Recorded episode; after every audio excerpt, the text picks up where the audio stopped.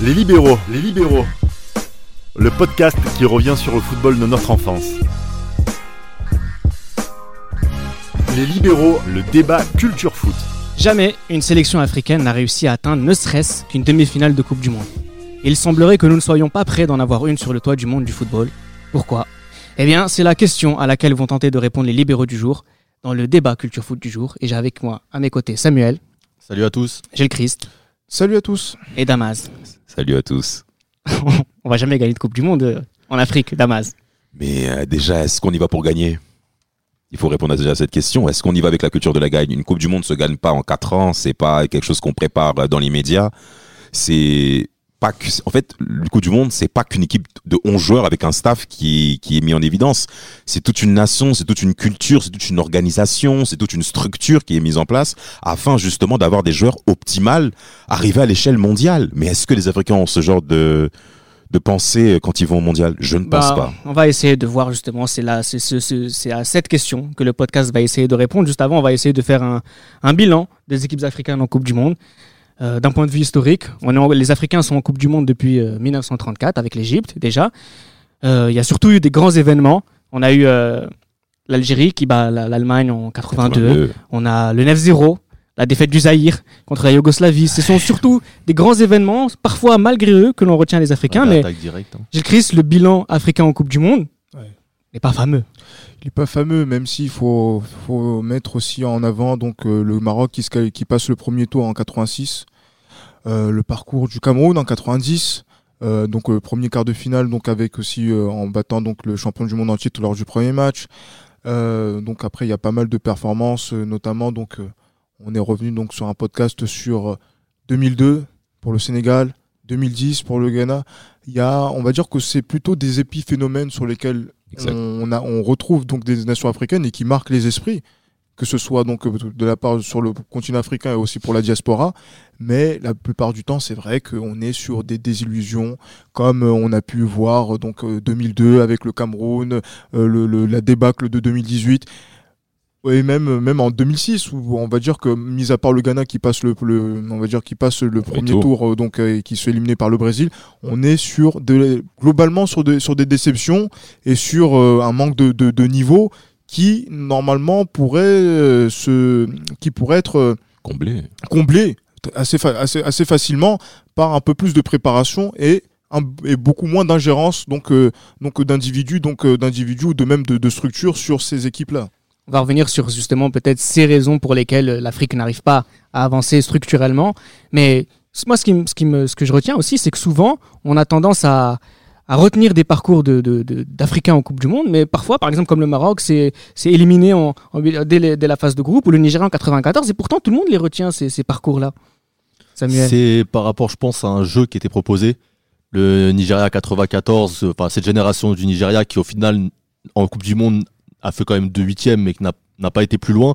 Pratiquer un jeu qui était spectaculaire, qui était un peu une marque de fabrique, on va dire, africaine. C'était on disait à cette époque que l'Afrique allait être le nouveau continent qui allait émerger dans le football et, et que ça allait vraiment être une nouvelle révolution dans les années 2000 et que ça allait enfin arriver. C'est une équipe africaine qui, qui passe ce cap parce que le Nigeria euh, montrait des choses qu'on. Il y a une déception quand même avec le Nigeria, notamment en 98. Je suis désolé, moi j'ai vécu Tout à fait. euh, donc euh, le match Nigeria-Danemark en famille. On a été blessé. C'est franchement, il y a une déception une amère parce que tu vois, tu sors d'Atlanta 96 Exact.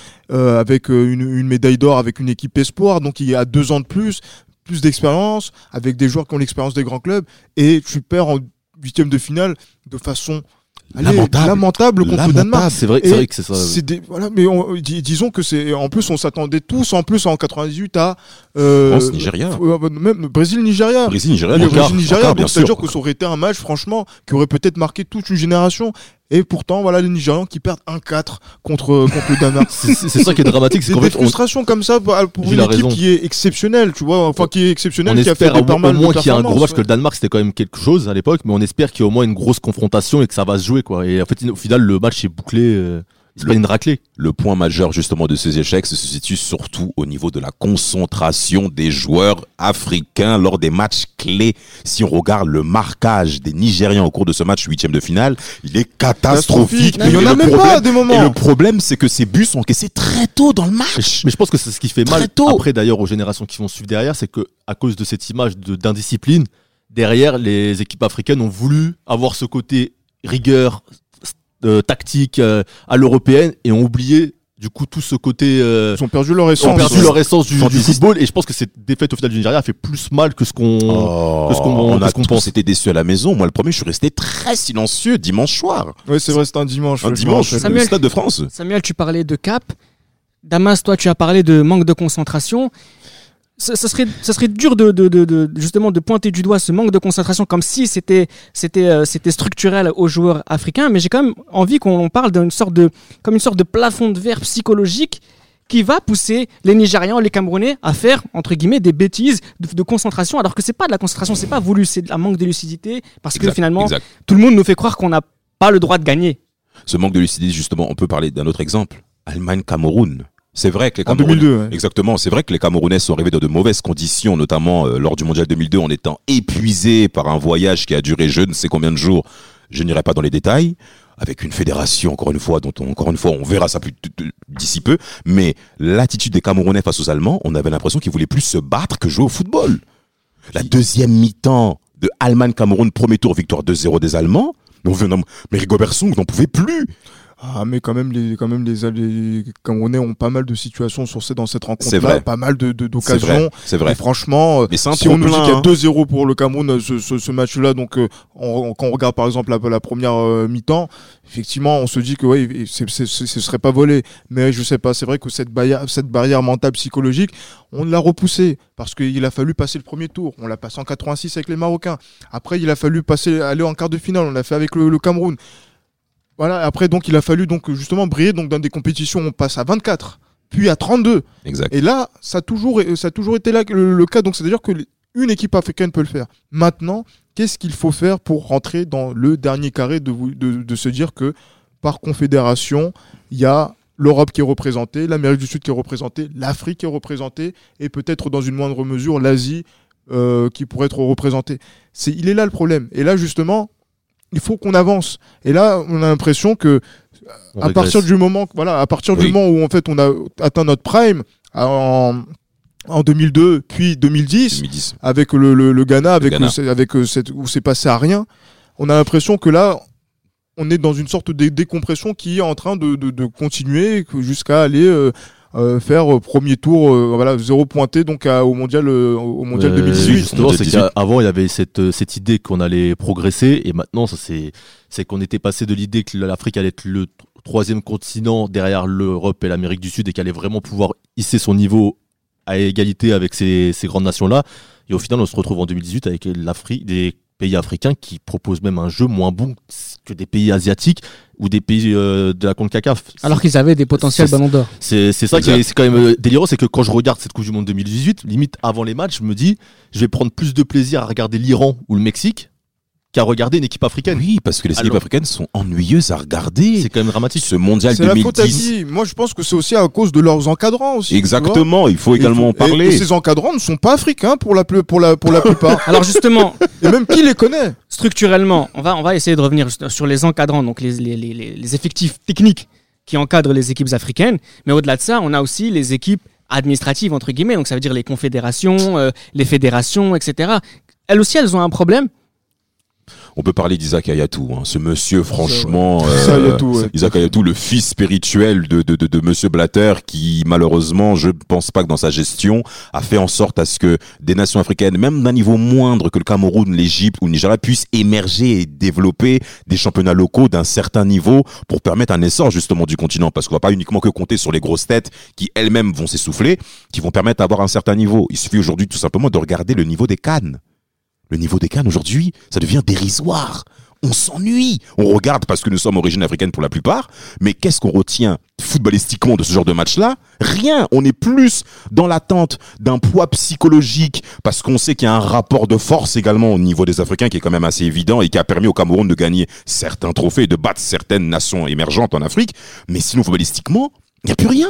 Il n'y a plus rien. Y a même parfois on se demande même l'envie. Enfin, l'Égypte à la dernière Coupe du Monde, c'est inadmissible. C'est finalistes de la Cannes dans un groupe, on réussit à réussir à perdre contre l'Arabie Saoudite quoi. C'est quand même euh, il y a une rivalité entre les deux pays. C'est l'équipe qui soit disant la plus nulle de la compétition l'Arabie Saoudite et ils réussissent à battre l'Égypte de 1, finaliste de la dernière CAN. Déjà c'est une honte au niveau euh, du coup pour le continent de voir le finaliste se faire humilier comme ça et ils proposent rien dans le jeu. Mais si tu parles, si on parle même de ça, on peut même plus loin. la Re- fierté quand même s'il y a pas que Comment se passe la redistribution des richesses au niveau des institutions? Je suis désolé. Je suis désolé. Ça, va, ça, ça tourne sur qui? Ça va vers qui? Pourquoi plusieurs joueurs majeurs, notamment on va parler du Cameroun, Samuel Eto'o s'est plaint plusieurs fois de la part des instances camerounaises. Et avec- pourquoi ça ne change pas en fait, Mais- quelle que soit la génération, que ce soit dans les années 90, dans les années C'est 2000, dans les le années même 2010, discours. Ouais, mais est-ce qu'on a maintenant bientôt dans les années pour, euh, 2020, Nous allons on passer est père de toujours famille. sur les, les mêmes les mêmes considérations avec ingérence des ministères des sports, avec ingérence donc du président de la République, avec ingérence donc je sais pas donc donc de personnes qui sont qui gravitent autour de la sélection qui n'ont rien à voir avec le football Rien parce que il y a de Des escrocs, des voyous Moi, je- moi Est-ce que c'est ça doit ça être que des j'arrive pas à primes qui donnent comprendre. envie moi. à... Est-ce que ça doit être des primes qui donnent envie de toujours sur le défendre un maillot quand même? Une équipe nationale. C'est une équipe nationale censée être la fierté d'être convoquée dans, dans l'équipe nationale, défendre son équipe nationale. Et il y a des histoires de primes avant chaque compétition. Ah. Des gens qui veulent pas s'entraîner. C'est inadmissible. Il y a aussi ce problème avec les binationaux qui viennent par dépit alors qu'ils en ont rien à foutre, excusez-moi Mais du tu- terme de- du pays. Et du coup, au final, euh, c'est- ouais, c'est scandaleux quand même de faire des, des- de pas s'entraîner pour des primes alors que c'est ton équipe Mais nationale. tu Non. parles des binationaux. Vas-y, Gilles, tu peux peut-être. euh, Mais parce qu'en fait, par rapport à ce que dit Samuel, c'est vrai qu'il y a cette histoire de primes, etc. Mais le problème, c'est que cette histoire de primes, quand il y a des, dans, dans la plupart des pays qui sont engagés en Coupe du Monde, les joueurs sont rétribués de façon justement donc euh, euh, claire et précise, et que dans les pays africains, il y a des personnes qui n'ont rien à voir Rien. avec le football, ni de près ni de loin, qui touchent de l'argent par rapport à par rapport à la compétition, et qu'il y a les joueurs qui récoltent les miettes. Je suis désolé, Non, ils ont le droit de réagir. Ils ont le Et droit. le problème, c'est Ils ont le droit. qu'ils Oui, ont le droit, de, le faire. réagir, mais il- Mais pas en faisant ces, ces choses qu'ils font. c'est leur métier. C'est leur métier. C'est c'est leur métier. Je suis Et désolé. ils leur du monde qui rapporte 2 milliards, je suis désolé. Pourquoi il y a des là. joueurs qui on, on dit on donne, on donne à certains joueurs 500 euros On est où? Je suis désolé. Et là, on parle des instances, mais là, on peut parler même d'un point socio-culturel du continent africain avec, les dis- avec la force tribale qui habite dans ces pays. Qui se C'est-à-dire, retrouvent dans les vestiaires. exactement, c'est-à-dire, je suis maître de la fédération, je suis président de la fédération, je mets en place un coach forcément étranger pour éviter de, de, de renforcer notamment les différents coachs euh, aspirants de la nation, et je vais surtout placer mes enfants, donc mes joueurs de tribu, sur le terrain. Il n'y a pas qu'une question du Cameroun qui a été comme ça. ça peut même- on peut même évoquer même d'autres nations. La Côte d'Ivoire, qu'on peut également évoquer. Euh, Est-ce que vous avez d'autres idées encore des, des cas comme ça? De, de, de cas, que- Des cas comme ça, mais parce qu'il faut garder comme même- ça, c'est vrai. Mais après, c'est vrai que ce- la plupart du temps, La- c'est le Cameroun qui revient dans ces, Euh, dans, ces compétitions-là. Et malheureusement, c'est le Parce que c'est aussi peut-être les meilleurs aussi. C'est les meilleurs, mais ils cristallisent, on va dire, les, les problèmes en fait. Exact, C'est- notre Afrique en miniature, le Cameroun. Donc, c'est-à-dire que quand on voit cette équipe-là, elle a été notre fierté, mais elle a été aussi notre honte aussi. Donc, euh, pas au niveau du continent africain. Mais moi, ce qui me, frappe aussi, on dit souvent que c'est le, continent africain est le continent euh, le plus jeune. Euh, C'était aussi cet euh, encadrement des jeunes qui n'existait pas en Afrique. On a souvent des, des jeunes joueurs qui sont trimballés par des agents un peu près partout en Europe centrale, en Europe de l'Est, alors que peut-être que s'ils avaient grandi en banlieue française, en banlieue londonienne, leur carrière aurait été différente. C'est- aussi, c'est quoi C'est structurel, ça veut dire de la fédération à l'encadrant.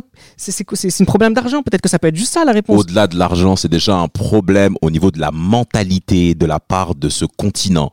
Comment considèrent-ils leurs enfants? Comment éduquent-ils leurs enfants? Parce que concrètement, la force d'une nation se repose dans une famille. Donc si jamais vous, êtes- vous vivez dans une famille dans laquelle vous n'êtes pas valorisé en tant qu'individu, ça va être difficile également à ce que d'autres structures, on va dire avec des objectifs financiers, puissent le faire. Est-ce que maman et papa me suivent et me poussent dans ma carrière? On a plusieurs exemples ici en Europe, d'autres même sports et même d'autres disciplines où on a affaire à des familles et également des forces de lobbying également, parce qu'il n'y a pas que également l'aspect familial. Bien sûr. Il y a également l'aspect entrepreneurial derrière. Avec, on va prendre un joueur comme sponsoring. Gregor McGregor fait un travail énorme par rapport à l'image de l'Irlande. Par rapport à la boxe. Non, McGregor, le, exemple. M- le MMA, par Le, exemple. le MMA, Gregor McGregor. Mais est-ce que côté africain, on peut faire la même chose aussi? On n'a pas, on n'a pas beaucoup d'exemples là-dessus, même très peu. Et- Ça là avec l'Égypte à ce côté-là un peu. Oui, il a parce- un peu le- l'étendard du pays, il a, ça, il a carrément son dessin à New York, c'est c'est quand même quelqu'un au niveau marketing. Après, Mais- c'est vrai que si on va descendre dans le, dans le, dans le, dans le terme Afrique, euh, on va dire subsaharienne, le Eto'o, par exemple, n'a jamais, euh, pourtant, plus grand joueur africain peut-être euh, qui a existé, mais n'a pas eu cette image euh, de star médiatique. À euh, de- 98%, on ne pousse pas nos enfants à développer leur talent et on ne crée pas des environnements à ce qu'ils puissent explorer leur plein Pire, On le potentiel. dénigre. On le dénigre. Mais oui on le dénigre. Je veux devenir footballeur. Tu veux devenir footballeur pourquoi Tu sais même pas jouer. Mais combien de fois on a eu des parents africains qui ont réagi de la sorte? Mais je suis désolé, ça peut affecter la croissance d'un enfant. Donc ne soyez pas étonnés que 15 ans plus tard dans sa sélection, il échoue face aux autres confédérations. Bah justement, les autres confé- fédérations. Là, on parle de l'Afrique parce qu'on a fait quelques podcasts spécifiques au football africain, mais cette incapacité de voir des équipes africaines de- d'aller en demi-finale, c'est aussi une réalité nord-américaine et asiatique aussi, même si les Sud-Coréens ont fait leur demi-finale en 2002. Euh, c'est quoi? C'est plus parce que culturellement, ce sont des, des, des continents qui n'apprécient pas le foot ou C'est ça. c'est- Justement, Reda, C'est pas dans leur c'est que culture, l'Afrique, c'est un pays de foot, c'est un Continent continent, de oula, football. ouais, c'est un continent de football, et alors que le l'Asie, c'est un, un continent qui, à la base, euh, ne- Ouais. c'est pas le que ça soit au Japon, en Corée, en Chine, c'est pas le sport numéro un. Ouais, c'est des sports Et alors, euh, euh, l'Amérique du Nord, je n'en le- parle même pas, à part au. Mexique. Le Mexique, Le Mexique, le oui. Mexique est, un, vrai pays de football. oui. Mais les États-Unis, le Costa Rica, ils préfèrent pas le baseball, ces gens-là. C'est pareil, bah, le Japon et la Corée, c'est pareil aussi. C'est le baseball. C'est le baseball. Ils sont et pas concernés. ils Les, sont pas concernés. les Américains ont essayé hein, avec Bruce Arena. On peut parler de certains Non, il y techniciens. a quand même- avec- c'est quand même un sport qui est Ils ont pratiqué. essayé, ils ont essayé Non, c'est un- de pouvoir s'immiscer dans le C'est un football. sport qui est pratiqué aux États-Unis, mais, Mais mal. voilà, mais, le Mexique, Enfin, par contre, n'est le pas Mexique, c'est le forcément seul mal. pays. Disons euh, qu'en fait, par, à part- on veut dire que faire passer du gap de l'adolescence à l'âge adulte, donc euh, pour le soccer, ça c'est quelque chose qui n'est pas forcément donc euh, euh, ce gap n'est pas forcément euh, franchi. Gilles a Et raison donc, pour ça. et donc du coup, en termes de développement de la pratique chez les jeunes et chez les femmes, c'est là où en fait on voit que les Américains ont cette culture là. Tout à fait. Mais voilà, mais donc, mais quand on a un pays en termes de passion, en termes donc euh, d'investissement, en termes de aussi donc de culture au quotidien, qui aime le, le football comme le continent africain, voir des performances comme celle-ci, on a envie de voir plus et parce et, pas, et on, on a envie de voir une puissance émergente, une puissance alternative à l'hégémonie des Européens et des Sud-Américains. Mais ça, ça, on a l'impression que ça n'arrivera jamais pour une raison simple, c'est la sous-représentation structurelle des Ouais. Africains en compétition euh, internationale. Je me pose- on est un milliard d'habitants, 54 pays en Afrique, on a 5 places. Quand je dis on, je parle pas nous en tant qu'Africains, mais c'est de manière générique. Les Asiatiques, c'est 4,5 pays parce qu'il y a la, la question du barrage. 13 pays européens ont une place qualificative pour l'Europe. Et les Sud-Américains, ils sont 10. Ils ont 4, voire 5 places par Coupe du Monde dans une compétition à 32. Il se passe, ça passe à combien là du coup avec la nouvelle réforme Là, euh, on va passer à 48 euh, donc, euh, en, en 2022. Mais quelle Là, les, les, les, les, les, euh, les Africains auront 9 places, mais les Européens auront 13 pla- euh, 16 places. Donc ça veut dire que proportionnellement, ce sera toujours Pour la- le même nombre de pays, Exactement. les pays africains sont moins, ont moins de, ont moins de strapontins que les pays européens. Mais concrètement, ça veut dire quoi? Ça veut dire qu'aujourd'hui, la FIFA ou le football international, parce que là on parle vraiment que de Coupe du Monde, il appartient quoi? Aux Sud-Américains et aux Européens? Disons que quand on voit historiquement que les Européens ont, créé et organisé la Coupe du Monde, que quelqu'un comme Joao Avalanche pour le Brésil a géré la, donc la FIFA et l'a globalisé, donc l'hégémonie Europe-Amérique du Sud a justement donc, euh, et, euh, donc a concerné donc euh, uniquement ces, ces- ces pays-là et les pu- puissances et les autres puissances émergentes des autres continents ont récolté les miettes. Et le problème de ça, c'est que on est dans, toujours dans une vision paternaliste donc du football euh, donc du football africain en disant que oh voilà c'est les petits on va leur donner deux trois places Exact, exact. et voilà donc et après ils vont, ils vont se contenter de ça donc voilà des, des eaux alors que nous on va on va on va s'occuper du festin et maintenant on a aussi nous un, un discours en Europe un discours ethnocentré eurocentré en disant que oui le football africain il est claqué il est faible etc mais je suis désolé quand tu vois des pays qui jouent des barrages en, faisant n'importe quoi donc euh, lors de, de- lors des, de- lors Les des Italiens, les Anglais. les Anglais qui vont dans ces, dans- qui vont, qui vont après qui vont aller en barrage, après qui vont dire qu'ils sont qualifiés, après on va dire les grosses nations sont, sont là. Alors que il y a des pays, il y a des pays africains où il y a beaucoup de densité dans, des, dans des groupes qui n'y sont pas. Se qualifier en Afrique est très compliqué. C'est très très compliqué. Donc on a le regret de l'Égypte. Mais s'il y avait 13 places en, en Afrique, vous On pensez en que l'Égypte ne, ne serait pas, parlerait ne serait pas. pas qualifiée On n'en parlerait pas. Du coup, comme euh, pour revenir ce que- sur ce que disait euh, Damas avec cette image de joueur qui aurait été le porte-drapeau de de- de- d'un pays africain, un peu comme l'était Conor McGregor avec, euh, pour la boxe avec l'Irlande, l'Amérique du Sud a eu ces joueurs-là.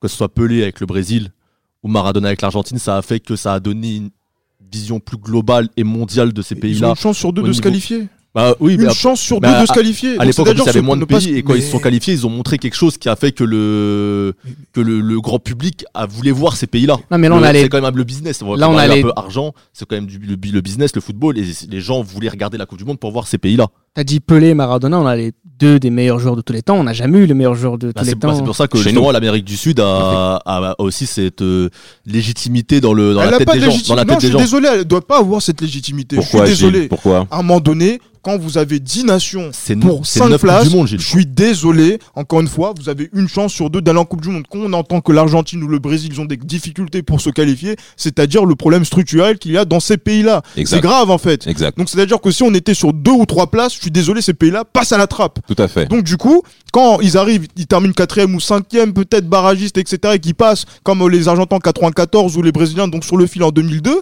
après qu'ils sont, cha- ils sont champions du monde, on est sur quelque chose qui structurellement leur permet de pouvoir assurer leurs arrières. Mais si ça, c'est vrai. on est dans quelque chose où il y a moins de place, je suis désolé, le Brésil, on aurait entendu oui, il y a moins de place pour le pour le mondial. Et c'est pour ça que même pour les Européens. Euh, quand on voit que le- le- l'Italie, les Pays-Bas ne se qualifient pas en Coupe du Monde alors qu'il y a 13 places. Non, c'est mais scandaleux. sur scandaleux. 32, sur 32 pays, je suis désolé. Je suis désolé. Oui, le pays, le- le- les pays sont complètement cuits Mais pourquoi aujourd'hui. Mais pourquoi les nations européennes ont ce coussin que nous, Africains, n'ont pas? Déjà, il faut savoir également que la Coupe Il du y, a Monde. il y a personne qui nous représente. Il y a, concrètement, il y a personne qui nous représente pour dire les mecs, maintenant c'est bon, il faut qu'on fasse une Mais répartition Gilles, plus la personne aujourd'hui qui peut le faire plus équitable. C'est que Samuel Eto'o aujourd'hui qui, qui, qui évoque des points socio-culturels comme cela, des Mais- socio-économiques également. Mais, je mais- mais le problème, c'est que Samuel Eto'o, il vient juste d'arrêter sa carrière. C'est ça, et va- ça ne va- suffit on- pas. Ça, ne suffit, pas. des joueurs de Ça ne foot. suffit pas. Maintenant, il faut, il faut des mecs en costard qui viennent dire les mecs, Exactement. maintenant, il faut qu'on se pose et qu'on fasse quelque chose de différent. C'est pour ça justement que le côté business qu'a évoqué, le, qu'évoque le mondial est important. Pourquoi? Parce que euh, une Coupe du Monde, quand on voit notamment deux nations en train de jouer l'une contre l'autre, il y a également un clivage également euh, entre deux pays qui dépasse le cadre du football. Un France-Allemagne, ça va plus loin que le football. Mais malheureusement, quelle est l'image qu'a les, Africains déjà de eux-mêmes, mais également quelle est l'image des Africains aux yeux des autres confédérations? Je suis désolé, mais l'Afrique, c'est le continent de la manufacture. On leur donne tout. Ils importent tout. Les Africains ne créent pas grand-chose. Je suis désolé. C'est-à-dire, c'est pas une question que de football, c'est également en termes d'image, en termes de lobbying, en termes de promotion. Sadio Mané, euh, Samuel Eto'o s'est plaint il y a pas longtemps par rapport au fait il faut que les Sénégalais reconnaissent le leadership de Sadio Mané. Et c'est pas normal qu'Eto'o dise des choses comme ça. Parce que ça va de soi. Mais bien sûr que ça va de soi, tout le monde le reconnaît.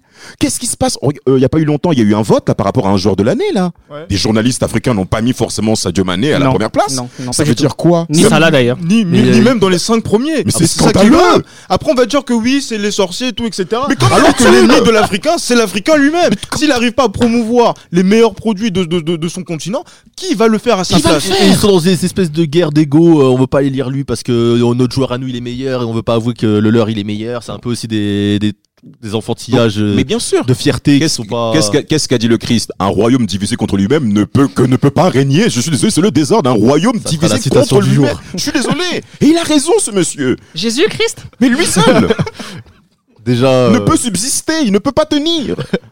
Non, mais ce qui est intéressant, justement, alors, sur, cette, euh, sur ces équipes, sur la, la considération des, des confédérations internationales vis-à-vis des, clubs, des pays africains, on a longtemps eu un seul représentant africain en Coupe du Monde, souvent sur invitation. Et puis, on a aussi eu des Africains qui ont fait, euh, peut-être une fois dans l'histoire, un boycott de la Coupe du Monde. C'était un boycott sur des bases sportives. C'était pour la Coupe du Monde 66, où les Africains ont dit vous ne donnez qu'une seule place. Et ils ont boycotté. Alors, c'est une, Oui. une des compétitions dans laquelle il n'y avait aucun Africain, comme en 58, où le Soudan a refusé de jouer la Coupe du Monde parce qu'elle avait, fait un, elle avait refusé de jouer contre Israël en barrage. Autre euh, un peu ironique, c'est qu'en 62, on a le Maroc qui perd contre l'Espagne dans un barrage où l'Espagne jouait contre le meilleur africain, le Maroc. Ah. Donc ça veut dire qu'avant que la Coupe du Monde ne se joue, on a un barrage entre le pire, le pire européen et le meilleur africain. Et c'est le- c'est l'Espagne qui gagne. Donc là, on a encore une compétition en 62 sans Africains. Et en 66, on a justement la Confédération africaine qui boycotte la Coupe du Monde 2066 parce que euh, elle- ils ne se considéraient pas comme étant respectés. Donc on a eu peut-être cet élan politique à un moment donné Bien on disait respectez-nous. Et à juste titre, on sortait également de la colonisation. Ça, Il y a un contexte politique qui est moment là. des, des indépendances Exact, avec les nations commencent à les s'affirmer. aussi.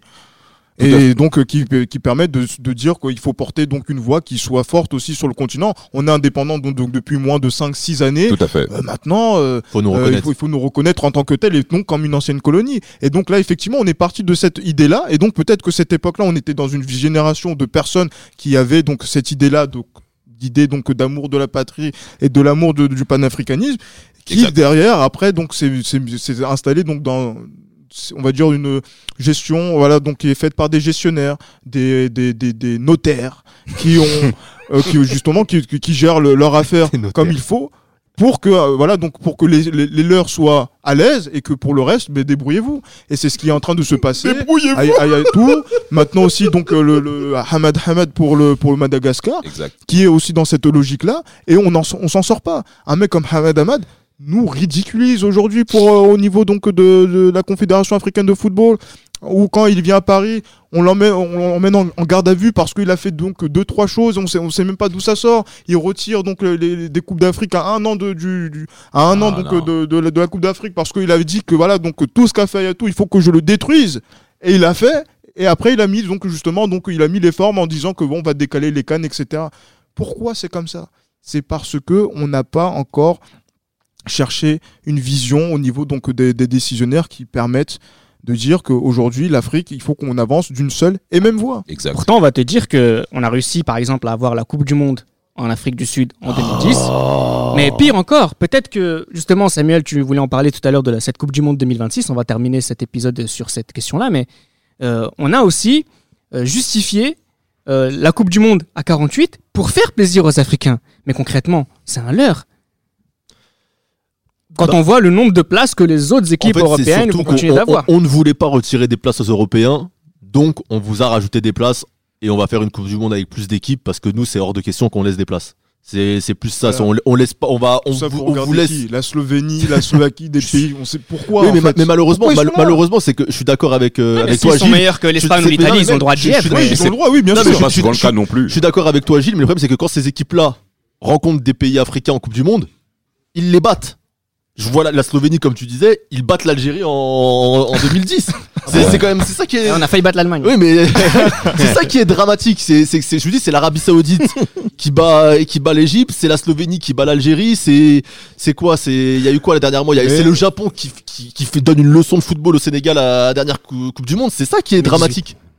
Enfin, le son, Bah, le son, le son le deux, son. Il y a deux- il y a deux- il y a deux- il y a deux- il y a C'est deux- très bien pour eux, hein, il y a Il y a pas de deux- problème. il y a deux deux mais qui, Hein qui, do- qui dominent mais le c'est jeu. une leçon dans l'approche. dans le, mine de dans rien, le- parce dans que le- dans le match commence le match se déroule même si le, le Sénégal donne un but sur le jeu proposé entre les deux équipes le Sénégal franchement on avait beaucoup d'espérance sur cette équipe là s'il y a- il y a quelqu'un qui me dit qu'il s'est pas ennuyé en regardant les matchs du Sénégal quand même c'est- c'est ennuyeux alors que le Japon ça a essayé de jouer au foot contre la Belgique ils ont essayé en mettant Ils quand même- auraient dû ils, ont- gagner. ils auraient dû gagner s'ils n'avaient pas eu ce, ce craquage total voilà c'est moi c'est plus ces, ces défaillances là que, que je trouve quand même qu'il faut, remé- il faut remédier à ça et il faut plus de Ah, justement, on sur est, en- terrain déjà revenir sur le terrain quoi on est entre nous, on a l'Urban Soccer de Nanterre, on essaye de refaire le monde, on se pose la question pourquoi l'Afrique ne peut pas gagner la Coupe du Monde? Alors, donnez une réponse. Comment, qu'est-ce qu'on doit faire? Et on terminera le podcast comme ça. Ah là, il n'y a plus personne qui veut parler. faire hein. confiance En faire- fait, j'attends parce que moi j'ai ma confiance- réponse, mais Faire confiance aux- déjà aux, aux Africains. Mhm. On a vu d'ailleurs avec la dernière Cannes, euh, avec euh, le Sénégal qui est entraîné par un Africain et l'Algérie qui a gagné la Cannes, en produisant d'ailleurs un, Toujours un un- Africain, oui. qui a gagné un, avec un Et Africain. avec en produisant- beaucoup de joueurs nés en Algérie avec aussi. beaucoup de joueurs nés en Algérie, des, avec d'ailleurs il y a un, un centre je crois, de formation là-bas qui fonctionne Le plutôt pas mal. C'est ça, et euh, puis en proposant du beau jeu, en jouant un football quand même pas mal. euh, Enfin, que ça faisait longtemps qu'on n'avait pas vu l'Algérie jouer peut-être son jeu traditionnel. Damas. que les Africains fassent euh, confiance aux Africains. Oui, c'est ça. C'est qu'ils arrêtent un peu de toujours quémander la main justement de scrupuleux et, et euh, de, des, des truands, de, de, de- de brigands, Des euh, techniciens français de rue, euh, qu'ils arrêtent de justement de, de compter ce genre de personnes. Allemands, Belges, Bien sûr, des anciens colons, oui. et- enfin bref, peu importe, je préfère pas m'étendre, mais que les Africains fassent enfin confiance à leurs enfants, à leur potentiel, pour que ils puissent ben, enfin démontrer cette marque africaine qu'on voit très peu pour autant. Et en effet, l'exemple de l'Algérie et même du Sénégal est bienvenu. Faisons en sorte que ça puisse continuer ainsi. Et du Nigeria avant aussi. Moi, je, Avec, euh, voilà, je, Stéphane Keshi, Avec Stéphane Keshi. regretté. Stéphane je, Keshi. je pense tout purement et simplement, si on veut partir sur de nouvelles bases, il faut dissoudre la Confédération africaine de football. Moi, je vous le dis très clairement, il faut dissoudre aujourd'hui ce qui est. Mais excusez-moi, elle est sous tutelle aujourd'hui par la, par la FIFA. Quelle, quelle confédération est, est- est comme ça aujourd'hui? Donc moi je suis désolé, il faut dissoudre la Confédération africaine de football dans son fonctionnement tel qu'il est aujourd'hui, qui est un fonctionnement qui date du XXe siècle, pour ne pas dire euh, pour, pour, pour être gentil, et repartir sur à plat. Donc c'est-à-dire tout ce qui est en termes de, de réforme, en termes de, de, de pensée, donc de comment est structurée donc la- les compétitions continentales, de comment sont structurées les, les, les compétitions donc euh, euh, nationales, et même comment on appréhende le sport. Donc en termes de, de façon pyramidale, donc dans, dans, sur le continent et même en, sur l'aspect public-privé, Tout à fait. je suis désolé, c'est à ce moment-là qu'on va essayer de rehausser le niveau donc du, du, du continent africain en essayant de retenir les talents, de retenir les techniciens. Et à partir de ce moment-là, je pense qu'on pourra aller en Coupe du Monde avec peut-être une ou plusieurs pays, donc plusieurs armes qui vont permettre de pouvoir être en quart de finale plus régulièrement. Et après, il faudra, donc c'est ce petit surplus qui viendra avec le haut niveau. C'était Les Libéraux, un podcast produit par Sport Content en partenariat avec Urban Soccer.